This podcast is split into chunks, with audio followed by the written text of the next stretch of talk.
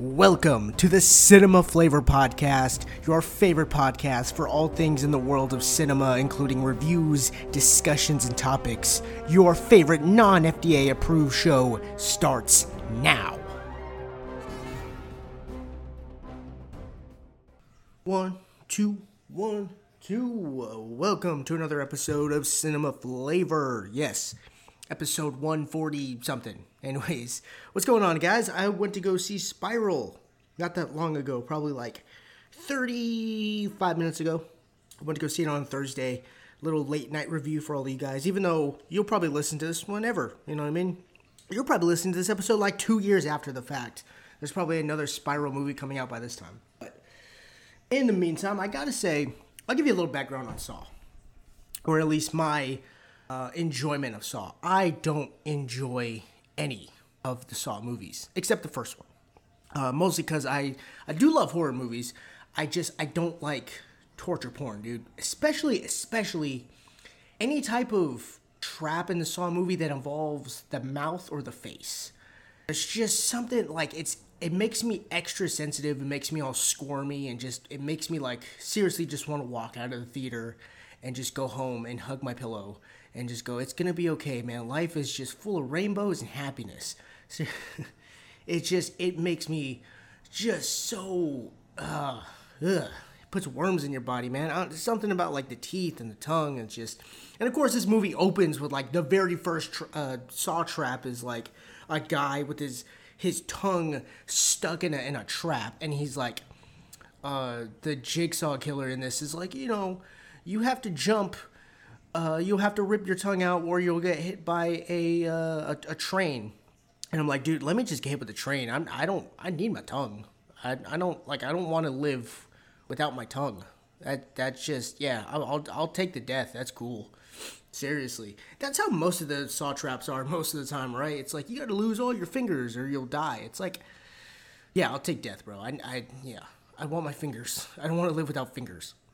Uh, but that is my very brief synopsis of Saw. There's a lot of Saw movies out there. Made me realize. I guess it's just the gimmick is you could put out a Saw movie once a year and it, it only costs like ten dollars to make, and these movies make back an extraordinarily amount of money for for what they make it for. Right? It, these movies don't make hundreds of millions, um, but there is a very loyal fan base for Saw, which is interesting. I you know you don't really run into a whole lot of Saw fans out there or people that really keep up with like Saw or like really deep into the lore of Saw. It's just I think I think a lot of people, eh, you know, during Halloween, you're in that spirit of wanting to see a horror movie, and of course, Saw comes out at the perfect time for it.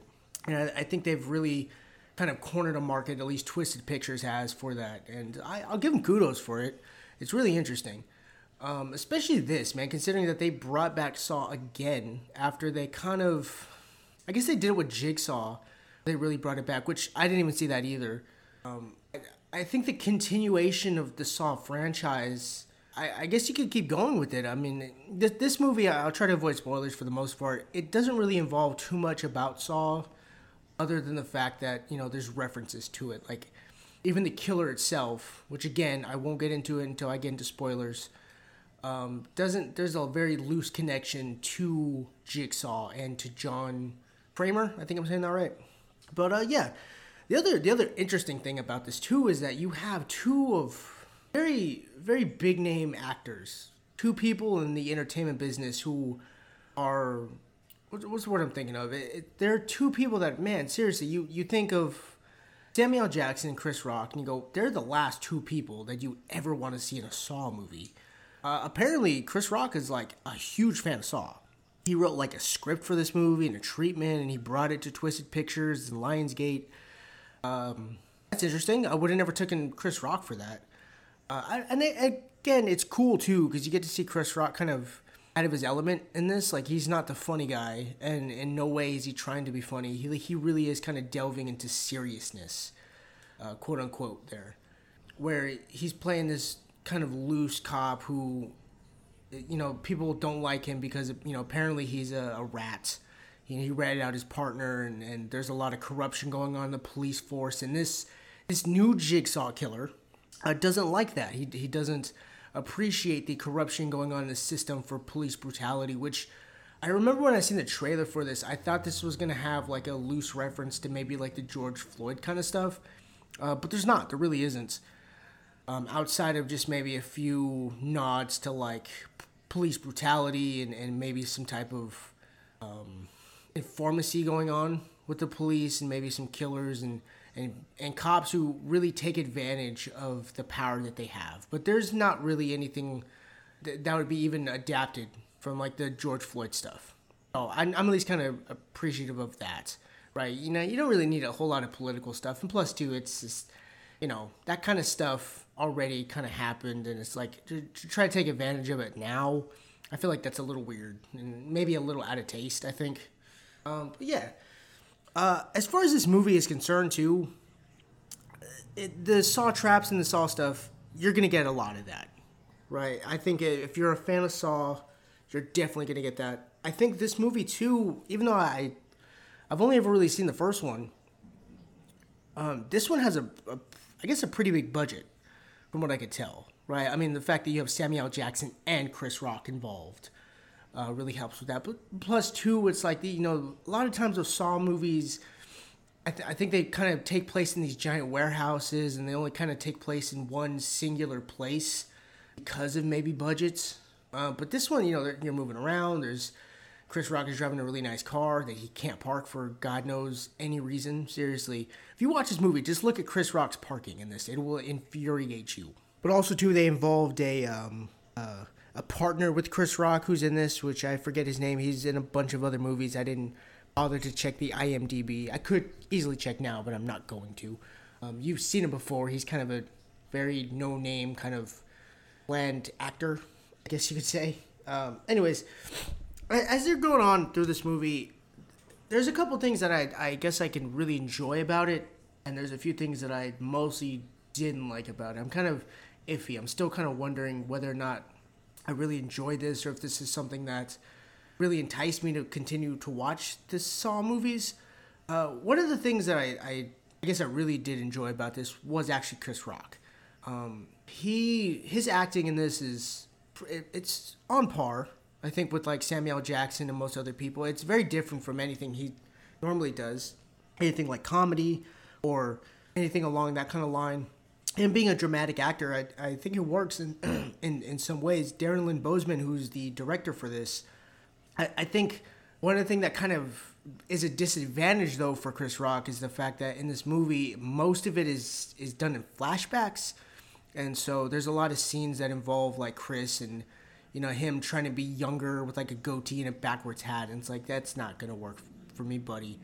But also too it's like you don't really get to convey the emotion because it's done in flashback. All you really get is like chris rock kind of looking with like a stern face and then you, you see that the flashback he's thinking of like a memory and it's him like yelling at his dad or something that happened in the forest that uh, you know, people don't like him for some reason. He's he's very like hardened in this movie. You could tell that he's kind of a veteran cop, which that part I think it works pretty well as like a hardened cop where he's just very I can't even think of the word of it. Okay, he's just hard.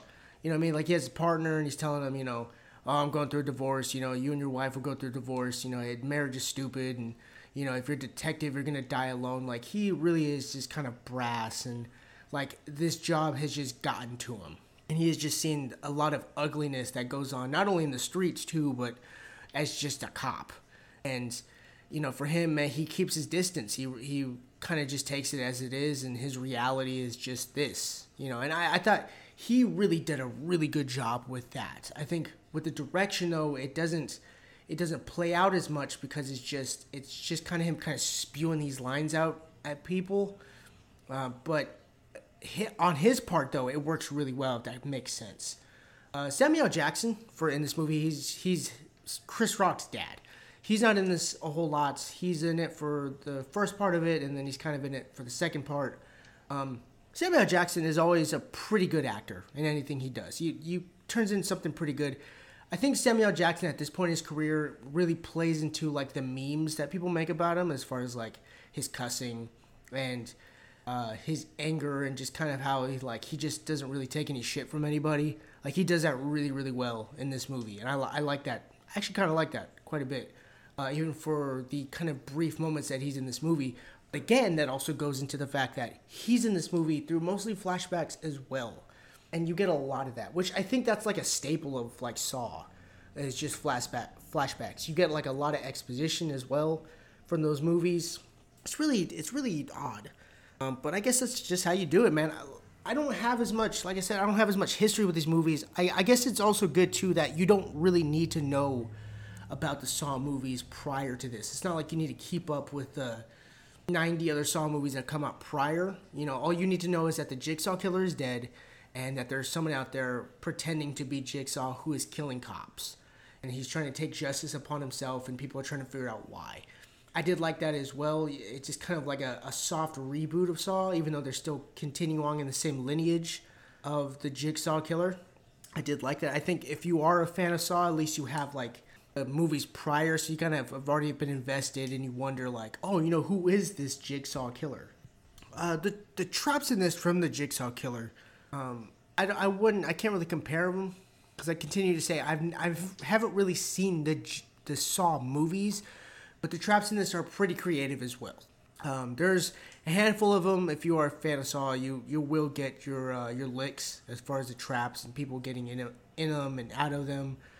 Um, I think that's kind of what you're in for, which I think that's a really good part too. Because I think even with the trailers, I think it was more the, the marketing seemed like it was more of like Chris Rock trying to find the killer, and it's like you do get a lot of that, but you also do get you know some people stuck in some traps and them trying to get out of it. And you see all the kind of the grotesque kind of disembodiment of all those trap saws or the saw traps. I didn't say that right. Uh, that like again, dude, that stuff always just makes me squirm. It's like your face, your fingers, anything like that. It just makes you. It just ugh, don't like it. Just don't like it, man. Um, I, I guess I'll start getting into a little bit of spoilers. So, like I said, Chris Rock has a partner in this, and it turns out his partner, uh, his father, was killed by Chris Rock's former partner. Uh, turns out there was some dirty business going on, and his dad got shot, and now he's out for revenge. Now he wants to take revenge on not Chris Rock, but some of the dirty cops going on in the precinct that he's in. It it plays out as like a big twist toward the end, and and I guess you kind of see it coming. I, I didn't really see it coming at all. I thought it was weird in in the middle of the movie where uh, Jigsaw's killer, the Jigsaw killer, kills his partner, or at least makes it seems like it. Because throughout the whole movie, Chris Rock is getting like these little gifts from the Jigsaw killer. He's getting these little packages, and he opens them, and it'll be like, you know, part of the tongue, somebody's fingers. He gets one of them where it's like the the pig little marionettes with somebody's skin on it, and he sees a tattoo of his partner and goes, "Oh my god, that's my partner." You know, he killed my partner. And then you go, "Oh, wow, that was weird."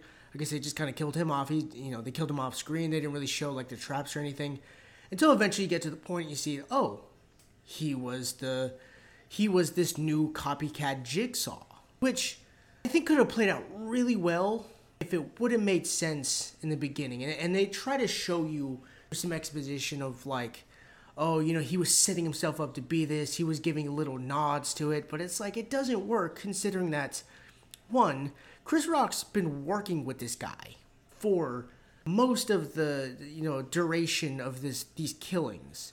It's like how does he have time to do you know spend as much time he is trying to look for the killer and then actually go and do the saw traps?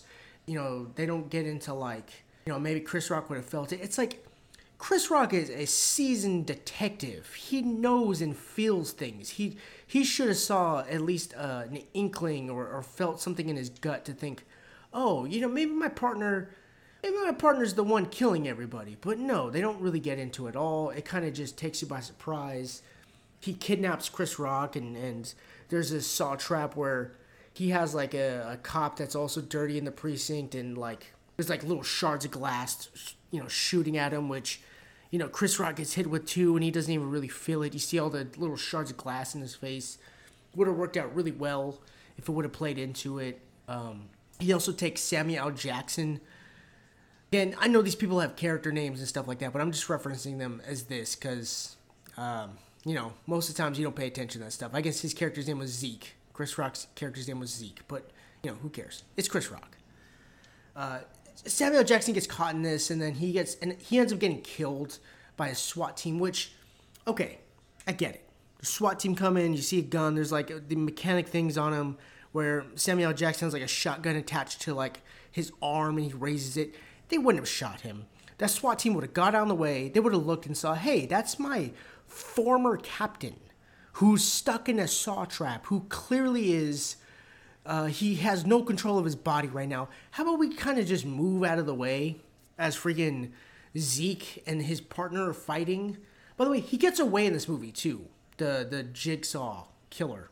They see him move. He like gets in a, in a in a elevator and then you know walks away. He does a little like you know he puts his finger over his mouth and goes shh like that. It's like okay, wherever that elevator's going, you just go there and then you just stop him that's it. That's the end of the movie. There's no setup or like, oh my god, he got away with it. It's like it was such a bad twist. It was such a bad moment too that like the movie is like trying to make you feel like, oh my god, you know, this was the biggest the biggest twist since freaking seven. It's like it didn't work, dude. I'm sorry. You know, even with all the exposition they kind of throw at you and all the little, you know, oh, we were setting up for this, doesn't work. Just doesn't work.